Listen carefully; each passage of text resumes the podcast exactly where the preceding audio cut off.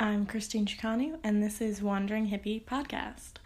This is a travel storytelling podcast with guests who have been all over the place. Um, I am really excited to share these stories with you, so if you like what you hear, please give this a rating and review on Apple Podcasts, subscribe to the show, send it to your friends and family, and if you are interested in being on the show, you can contact me through email, which is christineciucanu at gmail.com, or through my Instagram, Christine Ciucanu, which, if you don't know how to spell my last name yet, it's C I U C A N U. So, C H R I S T I N E C I U C A N U. Um, so it has been a while since I've recorded some episodes because you know, life, life happens, and I am excited to come back, and we are coming back strong. So I have a fabulous guest, Christina, and she has traveled all over the world, 72 countries. I think we talk about it in the show. And I know that I'm going to have to beg her and ask her to come back to the show because I have so much more that I want to hear from her.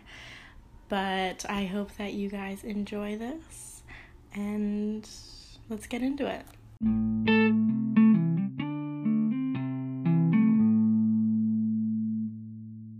Hi, I'm Christina Hogue, and I'm a world traveler and what is called a third culture kid.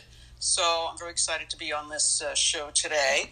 Uh, for those of you who don't know what a, a, third culture kid is, TCK, it means um, it's like kids who are brought up moving from country to country around the world because of their parents' job. Um, so they're usually like diplomats, um, missionaries, military, and business, uh, corporate sort of, and that's the one I fall into. My, my dad was a corporate um, worked for a Swedish multinational company. So that was the that's the source of my travel, my wanderlust, I guess you could say. And uh, I became a journalist and a foreign correspondent, and now I write books and do freelance writing and editing from Los Angeles. All right, yeah. I didn't even know what a third culture kid was. I guess I knew conceptually what it was, but I didn't know the name for it, which I'm sure that was um, it, you know, it has its difficulties, I'm sure. Kind of. You know. Yeah, I didn't even know there was a name for it until a few years ago, actually, and uh, and that was just like a huge like relief that there was a name for it. It's like it was like I, I had a group to belong right, to. Right. I had a, I had a tribe, and then, then I found all these pages in Facebook groups of of TCKs like all over the world, and so I joined these groups and started sort of you know communicating with them and reading these you know comments and things and it turned out everybody has the same issues that i've had my whole life so i felt like finally i had found where i belonged like a community so it was it was kind of funny so that's given me more um, confidence i guess to talk about being growing up as i as i did you know mm-hmm. it was mm-hmm. kind of a, a different growing up as you say you know had a lot of challenges there were good things to it and you know some other other things that weren't so good but um, yeah, I mean, it is what it is. It's, you know, we grow up how we grow up. But uh, yeah, it was a great relief to find that I had, that I was like something, you know. Yeah. Can I ask where you were born? I was born in New Zealand, uh, so I'll go through just re- briefly the whole story. Sure, yeah. Um, uh, my mother's from England and my father's from New Zealand, and they met in Central Africa in Zambia and it was then called Northern Rhodesia. My dad was a mining engineer and worked at a copper mine, and my mother was a nurse at the mine hospital. So I was almost born in Northern Rhodesia, um, in a copper mining town. And uh, just maybe a month before my mother was due to give birth, my father whisked her off to New Zealand, and I was born in New Zealand, um, in the South Island. And just three weeks later, we were off to Fiji, where uh, my father worked at a gold mine. And then he got a job with a Swedish multinational company. So we lived in, went to Stockholm for a while, and then to England, and then to Nigeria, Lagos, Nigeria, then back to New Zealand, which is where I started school, and I can sort of remember things, you know. Um, we were there for about four years, maybe, um, and then we moved to Sydney, Australia And that was supposedly the last move. That was supposedly home, but it was not. and then when I was 13, um, we moved to the United States and uh, to New Jersey. And that's where I went to high school. Okay. All right, yeah, quite a timeline. yeah, that's quite a quite a geographic, uh, you know, around the world. Yeah, yeah, but uh, I'm sure journey. that's yeah, that's amazing. So I know you have so many travel stories. And how many countries? I remember you telling me how many countries have you been? Uh, I think it's like seventy-one or two. I think it's up to seventy-two. Wow. Yeah. So that, of course, has just given me, you know, I just love to travel, mm-hmm. and uh, so I've always traveled. And as an adult, I lived in three more countries: in Spain, Guatemala, and Venezuela. And I worked as a like a freelance foreign correspondent. I, I became a journalist, and um, yeah, lived in you know in in Latin America for almost ten years. I was abroad for maybe ten years, and then came back to the U.S. Okay. So, do you want to tell us a little bit about the story that you're going to tell us today? the, yes. the narrowed down travel stories that we're going to talk well, about. Well, I have to say, Christina and I had to had to talk about which travel stories I was going to tell. Yeah. beforehand. So, the one that we're the, the trip that I took, you know, just a couple months before this whole pandemic hit, and I'm so glad I took it. I'm so glad I did it now. God, I'm really glad I did it. So it was meant to sort of uh, to go back to some of the places that I lived as a very young child, and I had no memory of, um, but I really wanted to see. And um, like I say, I've been back to England many times because my mother's family lives there. Back to New Zealand. I remember Australia, been being back there. Um, but I didn't know um, Sweden or Nigeria, and I really wanted to go visit Zambia, where my parents met, because I'd heard about that my whole life, and we always grew up with lots of African things all over the place. So I devised this trip, which was a very hopscotch, odd trip. Um, so I flew to Stockholm and um, stayed there for five days or so. And then I went on to Lagos, Nigeria, um, which was, I had to fly then to, to Istanbul, change planes, fly to Lagos. And that was a bit of an adventure in Lagos. I was only there like two or three days. And, um, and then on to, to get to Zambia from Nigeria, I had to go through Johannesburg. So I stopped there for a day and toured around there, then flew up the African continent to Zambia, went to Mufulira, uh, I flew into Ndola, and then I had to get a driver to take me to the mining town.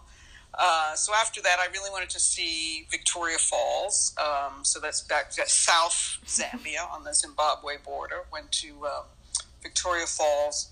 Then I flew to Qatar to get the flight home back to LA. That was the sort of the closest place I could get to um, to get a direct flight back to LA, and I had a uh, my cousin's a sec I guess it's a second cousin. My cousin's daughter lives there, so fly, I had to fly to Nairobi, change planes, fly to Doha, and I was there for like a day or so, and then flew home. So it was like a three week trip. So okay, I was about to ask what was it in total? Trip. Three. Yes, weeks. it was a very like very odd itinerary, but um, because I had to go to these odd places. Yeah. Um, do you have kind of a general like? How, I know flights are expensive, especially when you're getting into some of these lesser traveled places. A lot of places in Africa, it's um, hard to find cheap flights yes. and things like that. So, did you find that it was relatively cheaper when you were doing all these flights and all these things, or it still kind of took a bite out of um, your wallet? Yeah, it probably cost about four thousand okay. dollars the whole thing, but it was, um, you know, again trying to find the flights. Um, you're right. The, the, the flight, and this is what I read online too. The flights within Africa are actually pretty expensive to fly through Africa, and there's not a lot of connecting place. It's not easily connectable. You have to go through major sort of hubs like Johannesburg or Nairobi. Seem to be uh, big, big flying um, hubs. So I that's why I ended up, you know, sort of in this weird zigzag thing going around Africa but yeah, those were expensive, and I had to fly. It was actually cheaper to buy a round trip ticket between Lagos and Johannesburg than fly one way. Hmm. So I ended up fly, buying a round trip ticket and never using the the return ticket. Mm-hmm. I just bought an onward ticket. Then I was going from Johannesburg to Ndola, Zambia.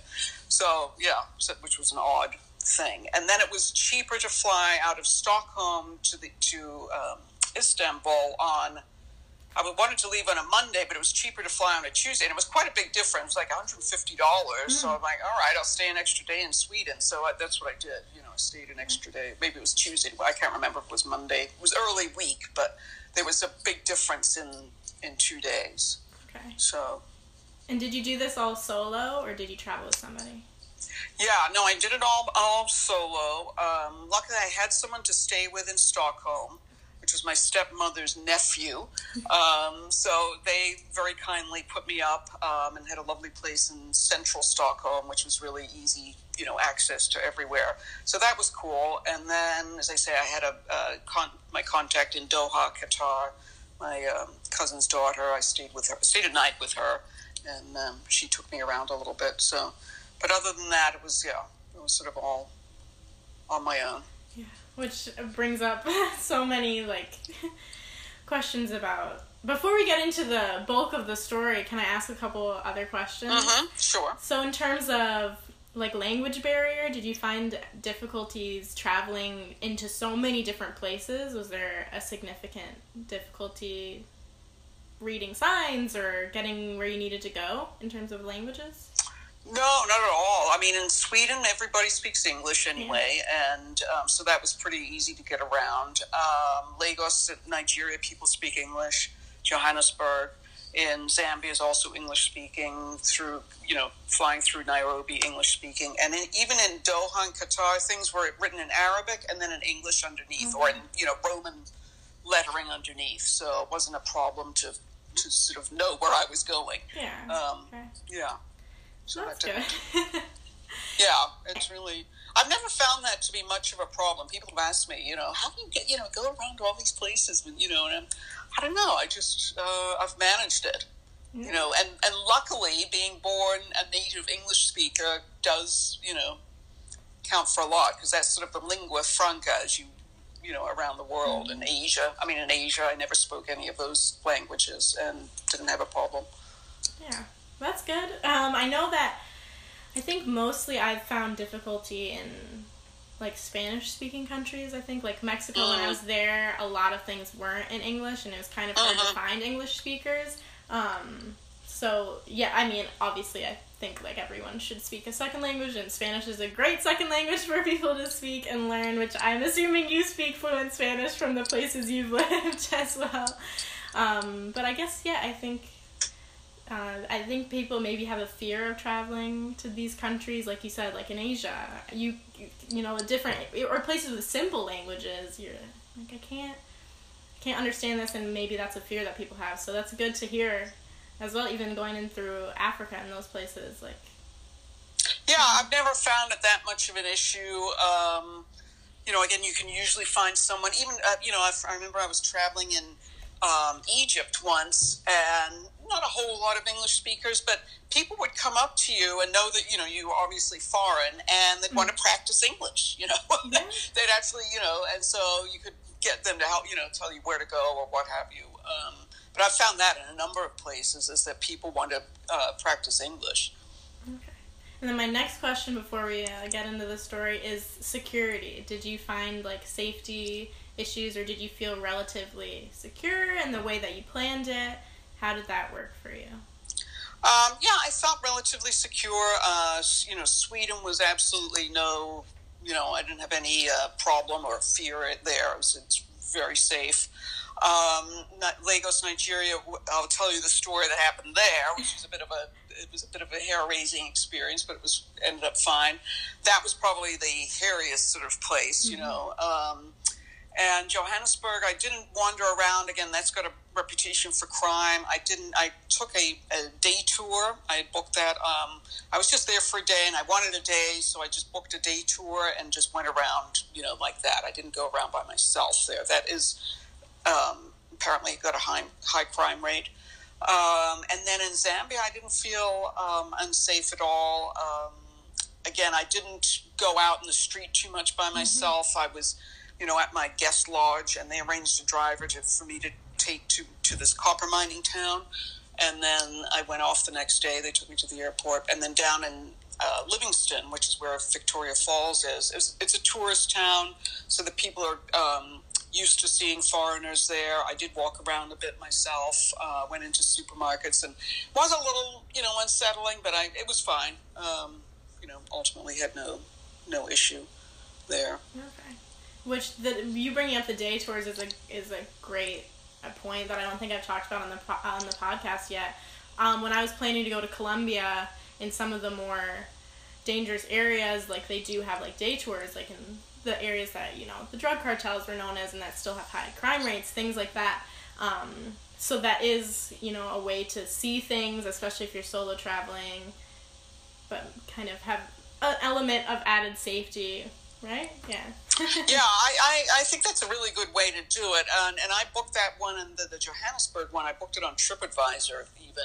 And, um, you know, you read the reviews and, mm-hmm. and book. And I've done plenty of that even without you know, before TripAdvisor, I did a lot of traveling. But I think that's right. I mean, you know, then the other added thing about that is that you have someone, you have company. Mm-hmm. You know, and if you're traveling by yourself and doing a lot of solo travel, then you're with some other people, you know, other travelers and foreigners, and it gives you some company for the day. And um, I always really appreciate that, and I think that's a good way to go. And and, and again, you know, because usually when you're traveling, you want to see certain things, and that's the things you know that travelers go to a certain city to see, and it's just it makes it easier. Um, you know, rather than cut, catching local buses, and that's that's when you do run into sort of language issues and mm-hmm. things like that. It's like local buses and dealing with things like that. So yeah, I'm a big fan of just getting a day tour, and um, you know, they take you where you want to see, and and usually the person speaks English, so you can ask some questions about the place. Um, yeah, and, and meet other people. Okay. Yeah. Well then let's let's get into the story. I don't know if you have an organization plan in mind for telling this. Um, so I'm just gonna let you take the wheel, and I'm just here for the ride. okay. Um, yeah. Well, I got to Stockholm, and I managed to take, um, I you know, and it, things at the airport were very well marked in English as well. So I managed to take the bus in. Uh, there was a bus and a train, you know, super connected into the from the airports quite a way out of the city, and then you know, I saw that the the bus was cheaper, so I just got the bus and you know got into the city and um, did I take the metro or the metro at that point? I can't even remember, but I got off and I had a little map. You know, um, on you know now with Google Maps and stuff like that. I mean, it's very easy. But before, I would have a Lonely Planet book, mm-hmm. and they would have city maps, and I, you know, used to get around with those little maps all the time.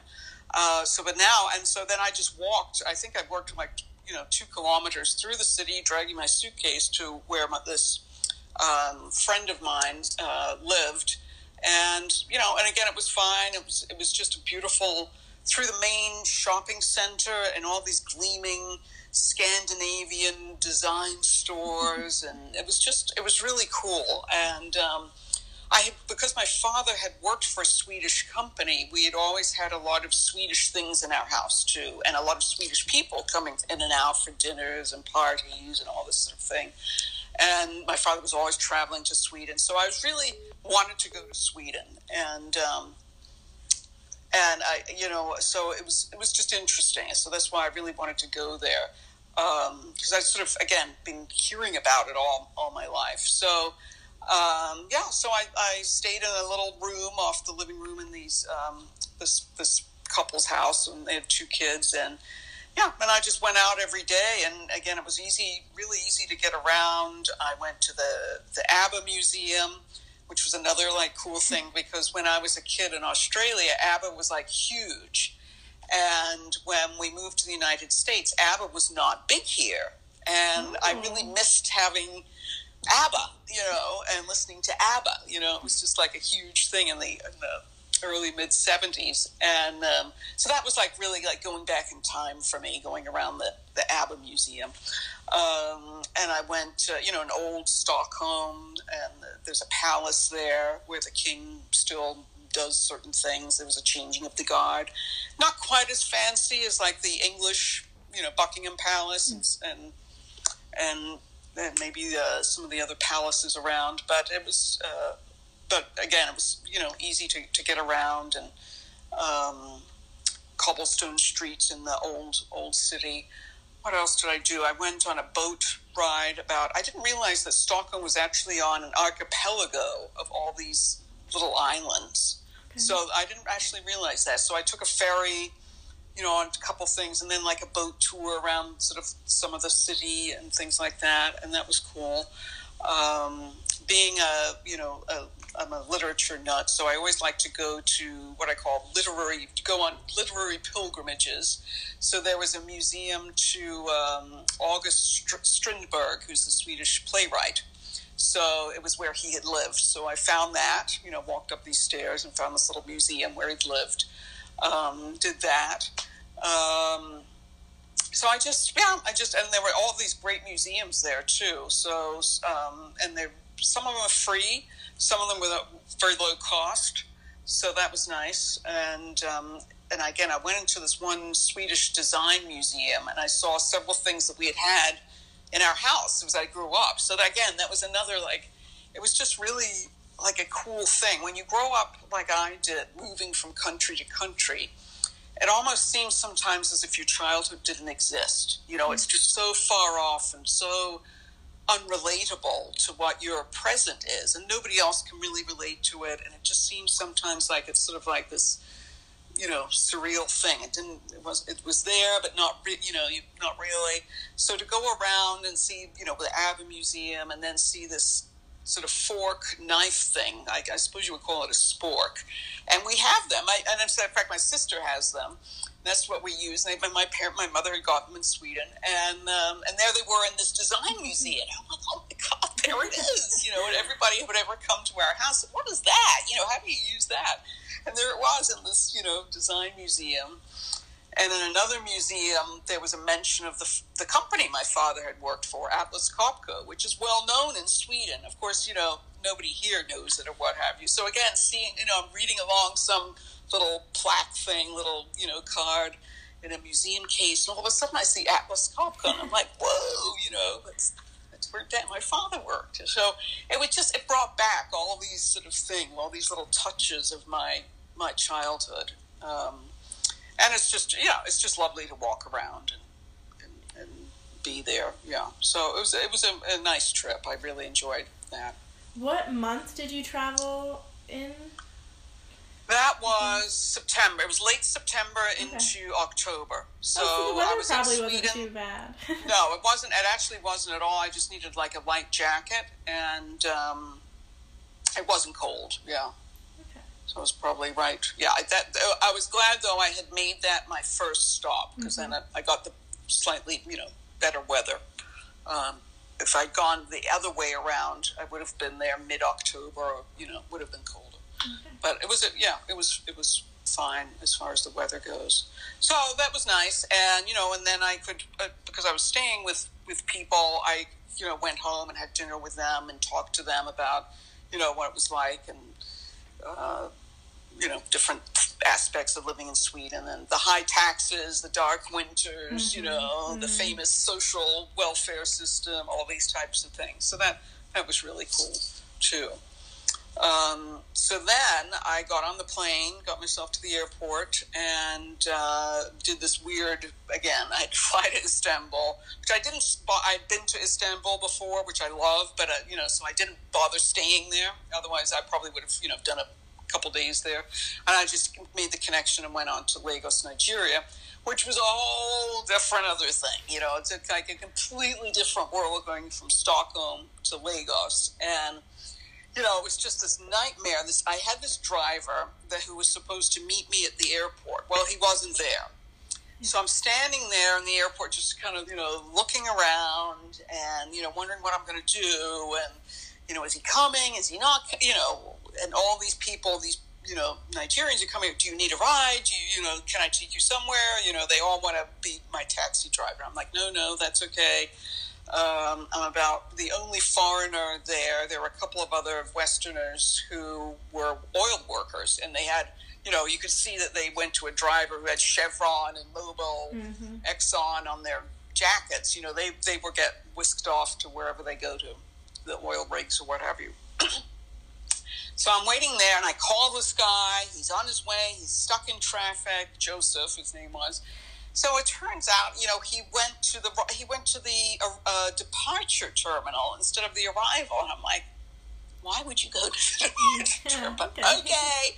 So you know, he tells me where he is, so I have to plunge outside into the, and it's nighttime, and it's just teeming with people. You know, typical kind of third, you know, developing world, African country. All these people. I'm, you know, trying to navigate my way through these the traffic and all these people to find my way to where he was.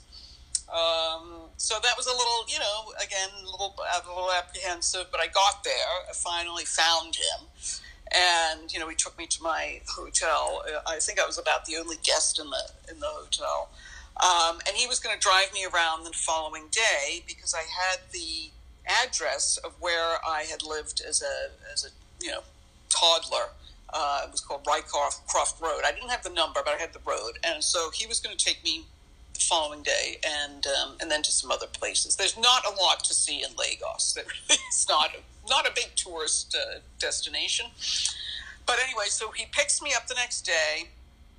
Off we go, and you know the traffic is just nightmarish. There's just people everywhere. You know, it's you know all along the roadside. So we have to go into this one district, Apapa district, where the road was, and it was now the home of the port. So there was like a lot of truck traffic and stuff. So we're crawling along, and I start. I just took a few pictures out, you know, with my with my phone camera out the window, just of the roadside people, you know, women carrying things on their heads and you know all this stuff.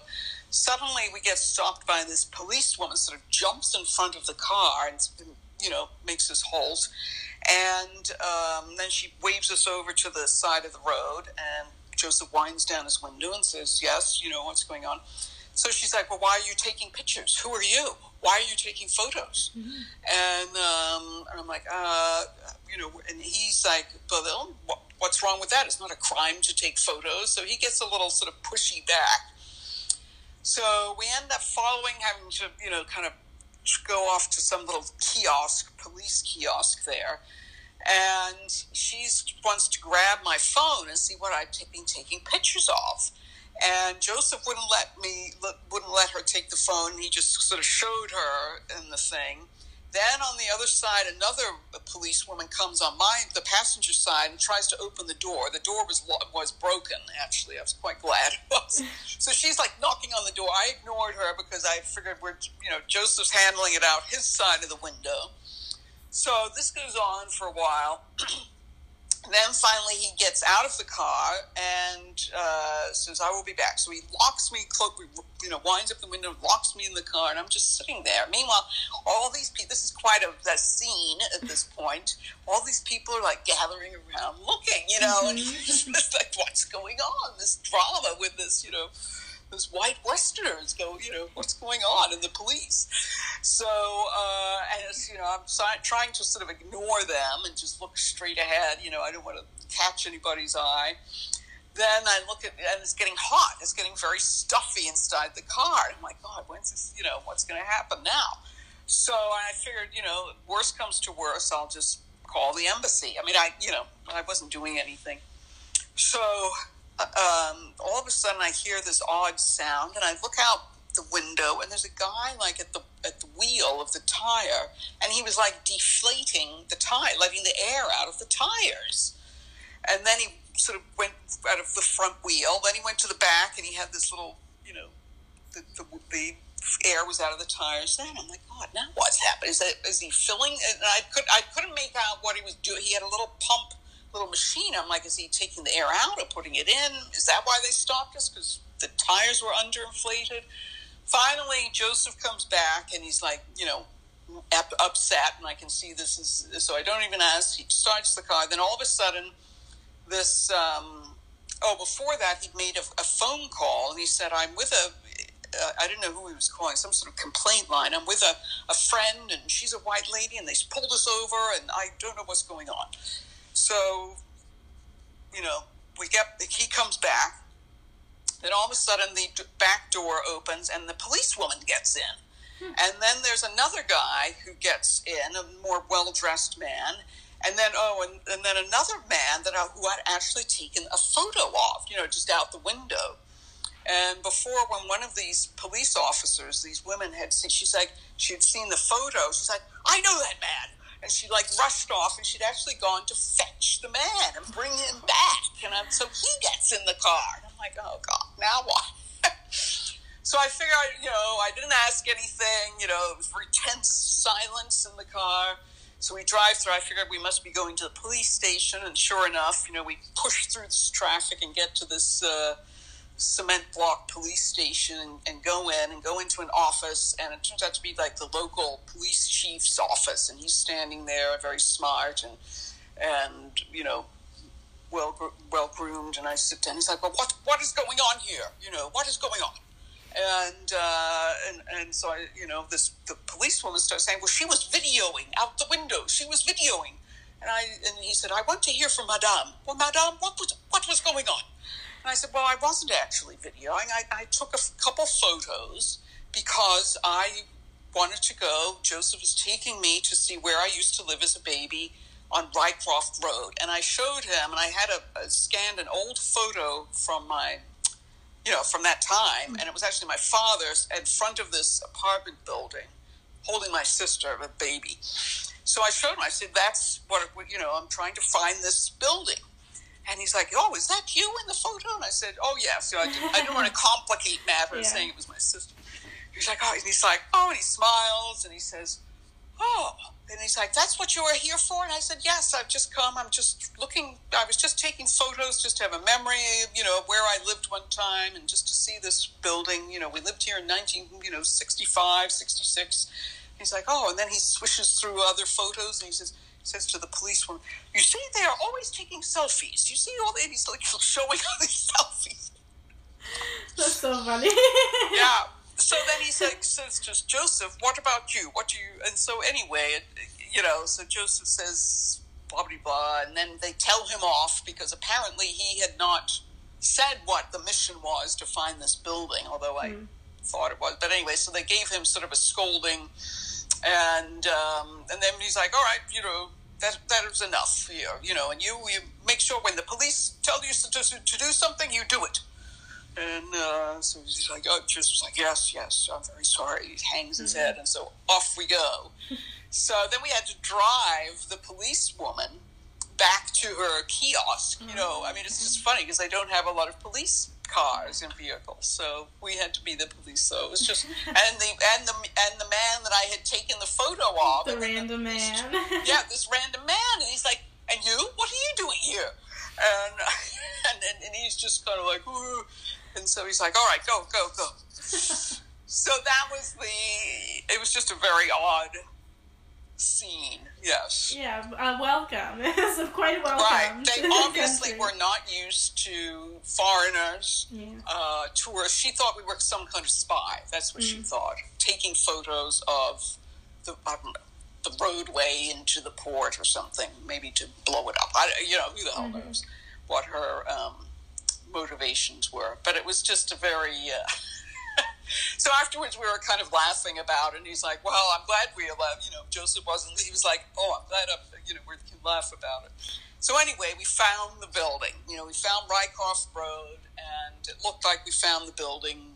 It was similar to the one in the, the picture I had, the photo, the old photo. And this time we asked, there was a guard outside, so we asked him if we could go in and explained why I wanted to see the building. So we went like inside the the gate, and I took a picture, and and that was that. But so, and then we went around a few other places. I said that there's not a lot to see there. It mm-hmm. really, um, but it was interesting, you know, all the same, just to drive around and. So, um, I how did you go about booking your driver? Well, that was an interesting thing. So I first I found, having done a lot of foreign reporting, I knew I needed a driver. Mm-hmm. So I contacted through LinkedIn. I tried to find some names of like um, Nigerian foreign correspondents, and I mm-hmm. found the name of someone. I found him on LinkedIn, and I sent him a message. I sent him a letter, and he said, "Okay." And I said, "You know, do you know? Could you take me, or know of someone I could hire for the day?" And said yes, yes, yes. So it, I never got an answer back from him. I checked him. I'm still working on it. I'm thinking, well, it's been like a week. You know, you're still working on it. So I didn't know what really to do. When I get to Stockholm, the person I was staying with, um, um, she said, "Do you need a driver in in Nigeria in Lagos by any chance?" And I said, "You know, I do." She said, Well, I have a friend of mine who was married to a Nigerian. She goes there quite a bit. She can recommend something. So I said, Great. So she gave me her the phone number, and I called him on WhatsApp because that's that's also very much used uh, abroad. Mm-hmm. As it's a free, um, you know, phone calls. So I phoned him on WhatsApp, and that's how I got the driver. Okay, yeah. So not a traditional. It all kind of yeah. It all worked out in the end. I you know I, I wasn't uh, you know the other way to do it. I was just going to ask at the hotel. You know, can okay. you can you mm-hmm. yeah at the reception desk. Uh, you can do that too. So it all worked out. So then the next day he picked me up. I had like half a day. My flight was in the late afternoon, so uh, it was very hot and humid. We went to like a little conservation park, and then we walked to some jungle, you know, canopy walk, I think. Uh, he took me downtown to some um, square where there had been, I don't know, I'm not really independence de- demonstrations. Um, just a few different things. Another place where they was um, known for music stuff, and that I didn't feel comfortable. There were people smoking pot and stuff, and I just didn't want to get caught up in that. You know, mm-hmm. that's another thing. I never get caught up in any kind of. I didn't feel comfortable there. Everybody was looking at me, and I just said, "Let's let's just go." Mm-hmm. So, um, yeah, I went to an art gallery where you know that was another thing. Went around some uh, art gallery and stuff. So it was an interesting couple days. I, I'm glad I only you know I scheduled two days for it, and that was enough. Mm-hmm. Probably not much to do past that. Only two days exactly. worth of things to do and see. Right. Mm-hmm. Yeah. But I, you know, I went with a mission, and I did accomplish the mission. So, uh, so then I flew um, on to Johannesburg and got to Johannesburg and got a. Um, think I'd arranged. Uh, an Uber or the guy from I arranged like a bed and breakfast again an Airbnb. It was like a little bed and breakfast thing, and he came and picked me up, and um, it was very near the airport. I stayed near the airport, and then the next day I had this day tour, mm. and that was much you know much better. I got a uh, breakfast and then picked up and you know, went to uh, the tallest building in Africa, which is downtown Johannesburg, and then out to see um, the Nelson Mandela's house, um, and there's some stuff around that that neighborhood where he, he came from in Soweto, and um, and then the um, couple of other where they um, lived uh, where uh, there was a, an old prison where they, the political prisoners were held, and that's that was now that's now a museum. Went there, and then next door is, uh, is now part of the South African Supreme Court of Justice. So we went in there. Um, went to another um, apartheid museum. That was really beautiful museum um, about the history of the apartheid um, regime. So it was a yeah. So it was a really good day of, and again, you know, got it all in in one day, and then the next morning, the guy at the the hotel, little you know pension Airbnb was supposed to take me to the airport like six o'clock in the morning. So I get up in the morning, I you know have my uh, breakfast and stuff, and this guy or is nowhere to be found, and I'm like, oh God, you know. And then I thought, well, to hell with it, I'll try, I'll just get a call for an Uber. You know, you can there's Ubers everywhere, but I couldn't get. So I called. I you know get the Uber on the way. Then I couldn't get out of the compound. It was like mm-hmm. in a metal gate and it was all locked because again johannesburg is not a very safe city i couldn't get out and i'm looking around for keys and i managed to get out of the actual house that was, mm-hmm. that was converted into this little hotel so i got out into the front garden and then i then i'm like okay great and then i you know i couldn't get out of the this gate and of course there's this huge wall like a seven foot high wall So then I'm looking around for some kind of a remote. I, I know there was some kind of controlled for that gate because when we had arrived. So I actually go to the, into the cars in the garage and I open the door. The door was open. I see the remote and I'm like, great. So I'm like clicking the remote and the gate doesn't open. My God, now. So I had to call, I called and just to cancel the Uber. So now I'm thinking, now what? How am I going to get out of this place? Mm-hmm. So I had to go back to the desk, and I'm looking around the desk, and then I thought, you know what? Let me just call the the, the number. I, I just called the hotel, and it turned out the guy had overslept or forgotten about me. I don't know, and he had the phone with him. All of a sudden, I hear the phone ringing, and it's down in, in a bedroom. And then, mm. in a minute later, and I said, "Uh, I'm here. You know, you're supposed to be taking me to the airport." And uh, a few minutes later, he emerges from some bedroom with the phone in his hand. Not a no apology or oh, no boy. you know nothing. You know, luckily it was just a ten minute ten minutes to the airport. Luckily, I, but it was just again it was kind of this like locked in. I can't yeah, get out. a little bit of fear. yeah, I know. It's like an odd thing. Mm-hmm. But um, I guess they do that to make sure nobody you know leaves without paying. I don't know. It's like I, am you know, you can prevent people from coming in, but it was just weird to be prevented from leaving. Mm-hmm. So anyway, so it all worked out. Got there in plenty of time and got onto my flight to Ndola, which was um, in. It's not the capital of Zambia, but it's another town in the north in the Copper Belt. And um, and again, we got there early, so I waited for a while. But the, woman came and picked me up from the hotel, little uh, hotel and she was very nice. And I told her I didn't have a driver. I said, I, you know, my mission is to go to Mufulira tomorrow, which is about I don't know, 20 miles or something. Uh, it was a little bit of a distance. And she's like, oh, yes, we can get a driver for you. I'm like, okay, great. So she did. She fixed up a driver. And, um, and you know, the next morning I went with him. And again, it was really interesting. I saw a big, an Atlas Copco uh, building with Atlas Copco on. I said, oh, that's the company my father worked for. and he knew it. And and again, because it's a copper mining town, everything there revolves around mining. So people know that stuff. And again, mm-hmm. I had grown up with that stuff, but nobody really knows about mining. You know, it's one of these obscure, obscure industries. So again, it was just like this other touch point of my childhood. You know, of of mining stuff, mine, the mining industry, and yeah. So we just drove, and it was just really. It was a Sunday, so people were on the roadside, you know, dressed going to church or playing football and selling things. And then we get to Mufulira, and sort of it emerges out of the bush, and it's way, it's tw- only like 12 kilometers from the, the border of Congo. And um, we enter the town, so all of a sudden, the, it, you know, you see the welcome sign. And then it looks like an English town had just been sort of dropped down in the middle of the the African bush, and this was what because the mine had been owned by a British uh, mining company before they got during independence. It was all nationalized. So it was like it, was just just really funny because it was there were these brick houses with chimneys and hedges and lawns and you know and there was a all these the swimming club and the tennis club and you know my parents had told me about these things that was all built by the mine for the expat workers, mm-hmm. Um, you know, decades ago. So we, we drove around and it was just pretty. We found the hospital where my mother had worked and found the mine, of course, where my father had worked. And um, I didn't know, they couldn't remember where they lived, so I, I couldn't get that.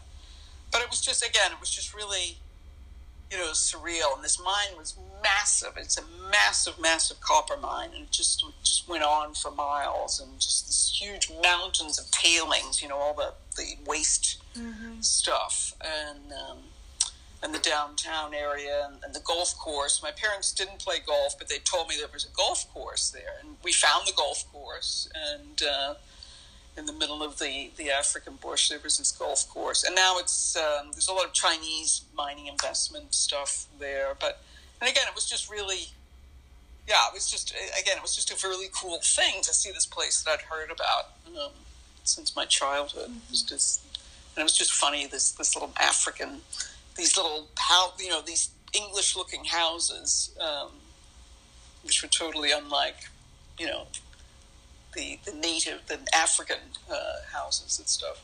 So it was just funny. And, and at the hotel, there was also a wedding. It was like a, uh, uh, they called it a kitchen party, which I guess is some sort of like a, a shower, you know, going on. Mm-hmm. So there was all this music, and there was a, you know, they had this ritual. So I stood there and watched, and they were all very friendly and invited me to come and sit down and and stuff like that. So it was just, uh, it was very nice.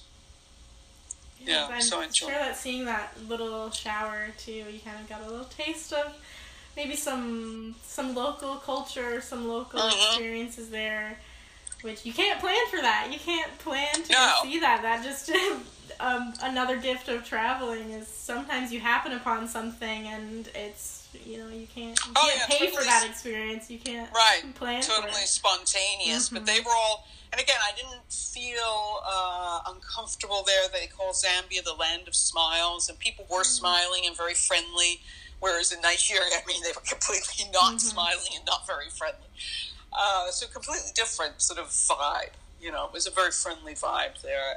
And um, so then I, I flew out. That was the Sunday. So on the Monday, I flew down to Livingstone, which is where Victoria Falls is, the big waterfall. And my parents had gone there, of course. And um, it's right on the border of Zimbabwe.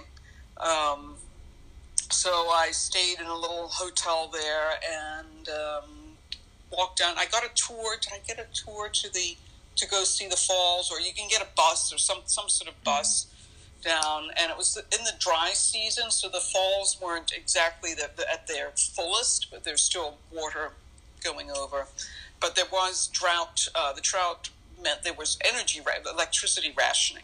Mm-hmm. So we only had uh, electricity every other night, actually, during that stay, because there was the country runs on hydroelectricity, and then if there's drought, you know, there's not enough electricity which is one of the you know problems of the these developing countries is that infrastructure.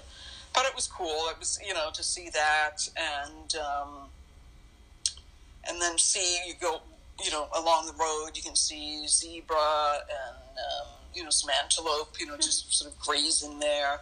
And then I booked a um, a day trip to Chobe National Park in Botswana.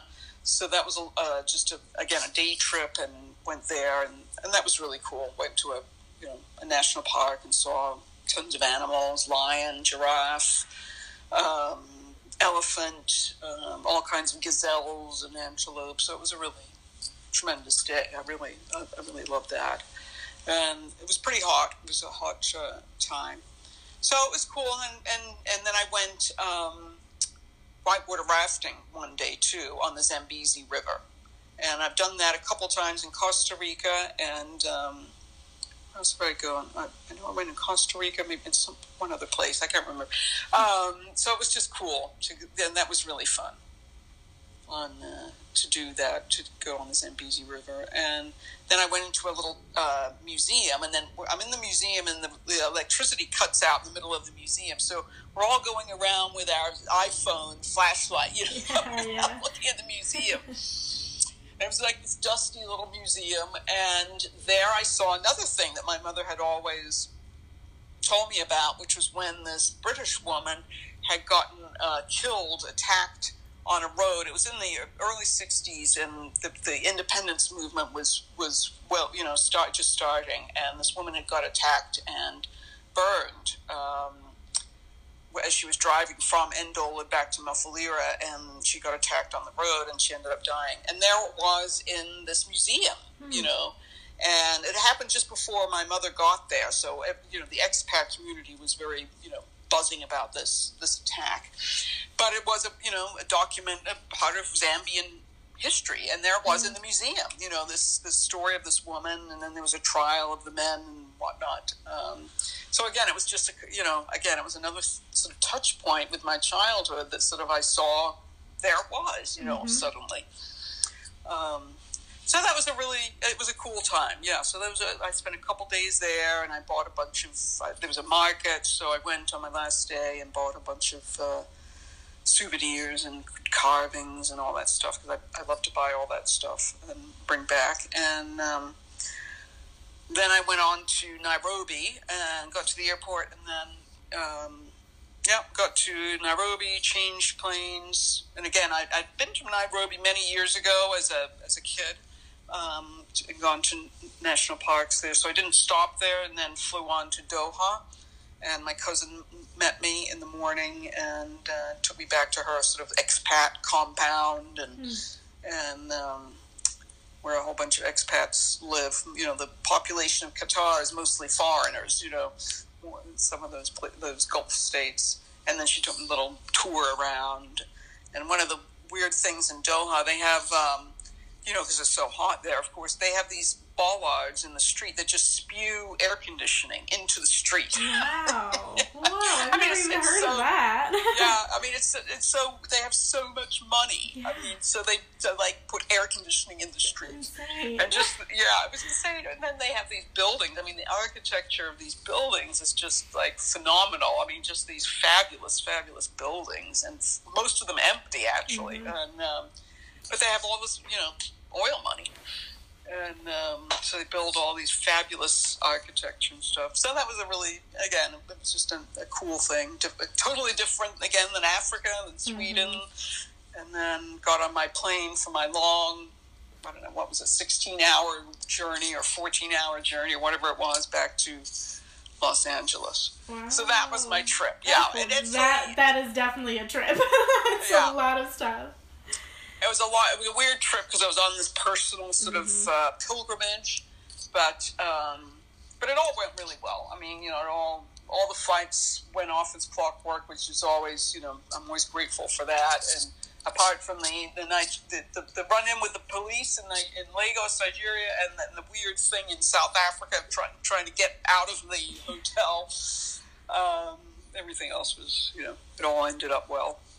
Um, I have another question about currency. When you were talking about souvenirs, how did you go about getting currency in these places? Did you use card for certain things? Were you able to use like a credit card, or did you just plan and get cash in advance? How did you go about that? Yeah, I well, in those kind of places, there's not a lot of credit cards. Mm-hmm. The I booked the hotels through TripAdvisor, and I paid for those pretty much already. I think yeah, I think all of those have been paid by credit card.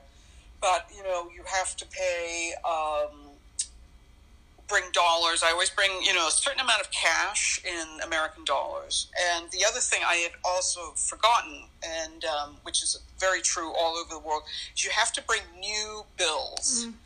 And a lot of places, if you have a bill that's been used and it looks a little dirty, or it's or there's a bit torn off, or it's or it's creased, they won't take it.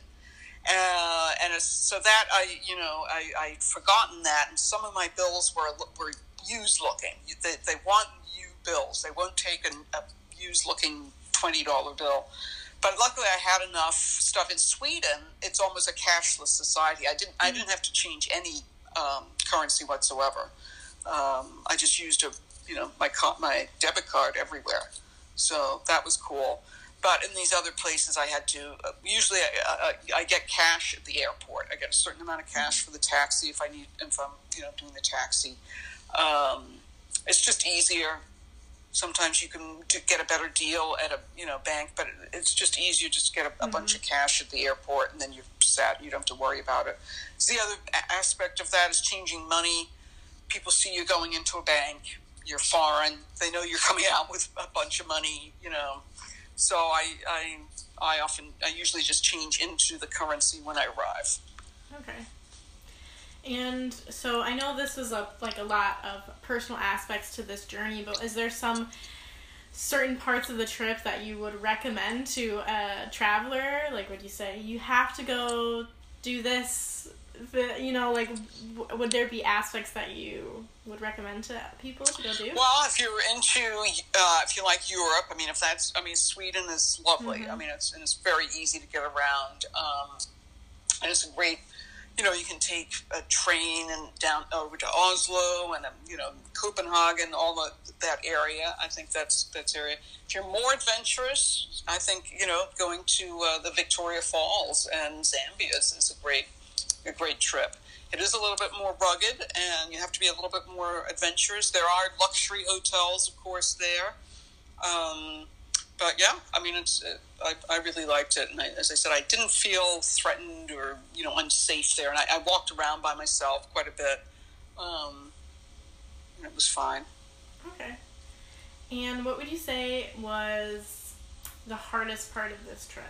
And overall, like, what was something that was really difficult for you? You are an experienced traveler, but was there something particular about this that was difficult?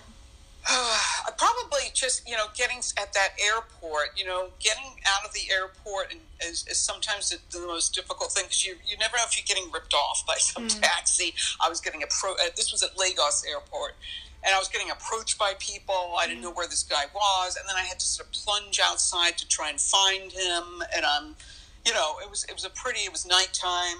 Um, there's people all over the place. I didn't really know where I was going. I could sense people follow, you know, sort of looking at me, you know, watching what I was doing. There weren't a lot of uh, foreigners around, so that was probably the sort of the, the most uh, difficult part. Mm-hmm. And as I said, I, I, mean, I had and I had a driver coming to pick me up, but yeah you know, just obviously not that uh, swift of a guy. But um, so that was probably the hardest thing. Okay, let me think if I have any other questions. I mean, the journey. It sounds like you packed so much in. To you know, you did so much in within this three week time period, which was probably so exhausting. But fulfilling and you know accomplishing. Yeah, it really, things. it really was fulfilling. I really felt glad, and, and I was just, it really went well because I thought, you know, mm-hmm. I've got so many like, you know, dominoes. You know, sometimes it's you know one thing if it goes wrong, then it affects the whole chain of events. Mm-hmm. I booked these hotels, and I booked all the, you know, I had all these flights and connections, but it all went smoothly. I mean, it really did. It all went really well. Um, so I was really happy about that. And, and things worked, you know, serendipitously worked out. I found that driver, you mm-hmm. know, in, in, Stockholm. This woman connection connected me to some guy in Lagos, and you know, he, he did get me around, and he was you know very nice and whatnot. So that was a you know worked out, and uh, got the driver I needed in in Ndola to go to the um, Mufulira. I was going to take a bus, and she's like, and she said, no, don't take a bus. You know, we'll get you a driver. I said, okay. Fine. Okay, yeah. So um, yeah, and it just worked out and, and really well. Yeah. Um, do you plan to go to any of these places again in the future? Like, do you want to return to any of these places? I'd love to see Victoria Falls in the wet season. Okay. You know, with at full strength with the Zambezi River. It's, and I'd, I'd love to go back and see that at full full blast. Mm-hmm. Would be cool. And I'd like to see more of Sweden, definitely. Um, more Scandinavia in general. But I think that would be fun to see more of the countryside of Sweden. Um, yeah, I think I'll, I'll give Nigeria a miss. I, don't to, I, don't need to go back there. Uh, I'd like to go back to South Africa, to Cape Town, Johannesburg. Mm-hmm. I, I, I, wouldn't bother with again, but I've, I've heard great things about um, Cape Town and Kruger National Park. Mm-hmm. It's supposed to be really good, so I'd like to go back to other areas of South Africa. And on that same line of questioning, do you have any future travel lined up? And things are just starting to kind of reopen. And do you have anything lined up? Do you have tickets bought or plans to be made? well, I have a writing conference uh, in Iceland in oh. November, which I'd wa- I've been wanting to go for a few years, and um, the one it's held every other year. So so, you know, two years ago, I really wanted to go and I just didn't. And so I really want to go this year, and it got canceled last year. So mm-hmm. it's on this year. It's in November. Um, so I bought my ticket for the conference, which isn't very expensive, but I haven't bought my air ticket or anything yet because mm-hmm. I don't know. I mean, I, it's just, I'm going to wait a couple more months, see how this whole Delta variant yeah. Mm-hmm. plays out. But I'm hoping to go to Iceland, and if I go there, hopefully go to Norway is like a two hour flight from Reykjavik, and I could go to Norway for a couple days and then go over to, to Reykjavik. Um, maybe fit in Copenhagen or Denmark. Mm-hmm. But again, it sort of all dep- depends on these, you know, COVID travel stuff. Oh, of course. Iceland is on, it's close to the top of my list of places that I want to go to next and I have some friends who've been there, or you know, like influencers that I follow, like people who live in Iceland, and I'm not a huge snow person, but you can't deny how gorgeous the country is or how many fun things there are to do and um, definitely very interested to go to Iceland. So maybe I'll have to contact you afterwards to hear about that yeah. trip. well, it's supposed to, yeah, I mean, it just looks fabulous and it's yeah. small. You know, you can easily get around. There's a lot of natural things. And in November, it'll be somewhat cold, but not mm. really cold. But there's also the chance of seeing the northern lights, which yeah. would be, you know, fabulous um, to see that. Uh, it's supposed to be very expensive. That's the that's the drawback. Mm-hmm. So, um, but I sort of know I can I know how to travel cheaply, and you know it is what it is. You know, mm-hmm. Just to go. But yeah, it just looks it looks stunning. The landscapes. Do you have any countries that you have yet to go to, but that you are like on your bucket list, must go? Any countries? I'd love to go in Europe area. I'd love to go to Greece. Um, I haven't been there, and in Asia, I'd love to go to to uh, India, but again, mm-hmm. it's you know, which is having its a, a COVID disaster yeah. at the moment. But um, yeah, I'd love to go to India. India also, I've always been super drawn to India. I don't quite know why. I've always had some underlying connection, and I really want to go there as well. And hoping that I'll get that opportunity somehow in the future, to maybe to travel with someone mm-hmm. as a solo traveling woman, you know. yes. Well, we'll keep in touch. We'll yes. yes. Our travel, our travel plans. Um, yes. Yeah, um, I'd love to do that, but uh, yeah, we'll see how. You know, I think we've got a way to go with this pandemic, mm-hmm. and um, see how it goes. Right now, for example, Iceland, you can get in, you know, no problem as long as you show a vaccination card. Um, getting back into the U.S., I, I, guess you have to show a proof of a negative test. So I would have to find somewhere to have a test and pay for that. So that's kind of a pain. Mm-hmm. Um, you know, we'll just see how it goes. So, um, you've traveled a bunch of places. I've said this so many times already. But if there is, is there one story that, say, you only had three minutes with a person and they asked a travel story from you, what would you tell them? What's do you have a particular story that you always pull out of your pocket for? Um, I have a bunch of like journalist stories. Mm-hmm. Um, I have a bunch of journalist stories, which are a little bit different because I sort of fall into a different um, category. Just thinking about travel stories and. Um, I loved going to in Bolivia to the Salar de Uyuni, and I went uh, there, and that was a really that was my one of my favorite times. It was it was before. Apparently, it's got very now commercialized. It wasn't as, okay. as commercial as I went um, some years ago, and went on like in a jeep, three days camping around this huge salt plain that is like I forget how many meters into the air. You're at six or seven thousand meters in the air. I mean, it's in the middle of the Andes, and it's a salt plain and we chewed coca leaf, you know, and for the altitude, yeah, and camped out and made, you know, coca tea and stuff, and it was just really cool, and the, and the sights were just spectacular, you know, flamingos in this lake, and it was very geologic, you know, so there was different color lakes and mm-hmm. uh, very stark um, scenery and stuff, and it was really gorgeous. Bolivia, I recently was talking to someone that I met, and he was a teacher in Bolivia, and he says it's like one of the most amazing places that he's ever been. It's just super gorgeous and under the radar. Not a lot of people think to travel there, mm-hmm. but um, he said it's crazy. And he was in kind of the rural part of the mountain, mm. mountain village, teaching um, classes and things there. So definitely put that on my radar for sure, Bolivia. Um, I want to travel a lot more of South America. yeah. well, Bolivia, yeah, that the advantage to that is it's mostly pretty cheap too, mm-hmm. especially Bolivia is really cheap. Um.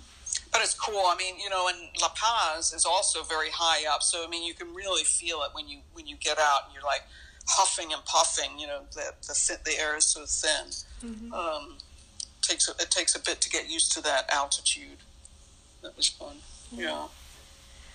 Um, okay, and I ask this question everybody, but what is your travel philosophy? Why do you think it's important for you particularly to go see the world or for other people to get out there and see things that maybe they're that are very different from their own experiences. I think it's you know basically the best education out there. Mm-hmm. I really do. I just feel it's like there's nothing like being and seeing something in person. You can watch it all you want on television, National Geographic or whatever, but you know when you meet other people um, from different cultures, languages, religions, you know, whatever, and you find out that they're we're all the same. You know, mm-hmm. humanity that's all like a, a, superficial layer, which makes travel really interesting. But when you go beyond that, we're all the same. You know, uh, there was one time in Jordan. This is a story, actually, a travel story I tell a lot. Is um, you know, I was traveling in Jordan uh, from the ruins of Petra to Amman on a bus, and I started talking to this. There was a woman traveling with uh, three or four children, and one of the little girls that she's about twelve wanted to practice English. Hmm. So she sees, you know, that I'm there and starts speaking to me in English and whatnot. But anyway, the mother invites me back to their house in Amman. They were having a birthday party or something. So I said, okay, sure. So I go with them. I didn't, you know, it was a woman and children. I didn't feel threatened or anything. And I go back to her house, and um, and there they were some women preparing the food and stuff and there were two rooms. One was for the women and one was for the men. It just had very plain just wooden chairs around the perimeter of the room. And you know in the kitchen the women were preparing these mounds trays of food and children running all over the place and you know snatching trying to steal little bits of the sweets and stuff. And it was it just could have been in a kitchen anywhere in the world. You know it was the same scene that you could have been anywhere. You know, the food was different, the women were dressed differently, or what have you, but it was it was the same scene. You know, yeah. that could have been anywhere, and it was just. Um, and I was like, wow, you know, and it just strikes you that that's the same. We're all the same. Mm-hmm, the really. sense of community and family and the importance right. of food and celebration. Yeah, that's universal. Yeah, um, it's just mm-hmm. universal, and you just learn about that. And I think so many more people um, there'd be much more empathy and compassion if more people traveled and where more people were open would open their minds. Well, as we're closing it down, let's talk about some of your books, which I have two of them. I don't know how many you've written, but um, yes, I have two, that I've yet to read, so they're next on my list of to read. And now that I'm oh, back okay, in good. Back in New York, I have plenty of time on the subway to read all the books. Um, so you wrote Skin of Tattoos before Girl on the Brink, or am I confused? Well, they, yeah, they both started about the same time, okay. and then I went back and forth, so they ended up coming out the same, sort of the same time. But um, yeah, one is based on um, interviews I did with gang members in El Salvador and, and Los Angeles, and again, it tries to go beyond the skin of tattoos, beyond the mm. superficial, what drives that sort of gang thing, and being a reporter, you write about you know the the, the who, what, when, where, why, and how, and then you don't really get to, to a lot of, to get beyond to go beyond that. You know, so that was my um, aim with that, and and again, it was one of those instances where I was on the street and I realized this gang member just you know he wanted a job he asked me for a job you know i was mm. interviewing him and he's like you know senora do you, do you have a job i have a big you know, I have a girlfriend, I have a six month old baby, and I really need a job. And I just looked at him and was like, whoa, you know, you're just mm-hmm. like any other 21 year old. Humanizing. yeah. Mm-hmm. So um, that's the story of a guy who wants to get out of the gang life, um, but he finds it very difficult. And one of the things is, most difficult is his own ego because he sees when he's been in prison and when he gets out, he sees that his rival has taken over as the leader of the gang, and mm. he's like, "Oh, that sh- that should have been me." So he's got a, you know, there's some internal struggles and external struggles there. So he gets sort of back into it and um, ends up pretty deep, deeper into it than uh, than ever, with okay. some disastrous consequences. I hope to write a sequel to that. That's in my yeah, I think I'm more excited to read this one. I think I'm, I'm like, this is the one I'd grab first. oh, okay. Based Good. on the the yeah. of it. And then the other one is called Girl on the Brink. It's a young adult novel, and it's sort of based more on my own experience um, in a in a bad relationship, in an abusive relationship, and it's a girl who's you know meets she thinks she's 17, meets, she thinks, the, the guy of her dreams, until he starts showing a very dark side of his um, personality, you know. Mm-hmm. And then she's got to extricate herself from that relationship. Okay. Um, and if how do people buy these books? What's the best they're way on, to buy them? They're on Amazon. Okay. If you want an uh, autographed copy, you can contact me through my website, ChristinaHoag.com. Um, but they're they're on Amazon. There's um, audio, there's an audio book, also a girl on the brink. Audio book in production for Skin of Tattoos, um, paperback, Kindle.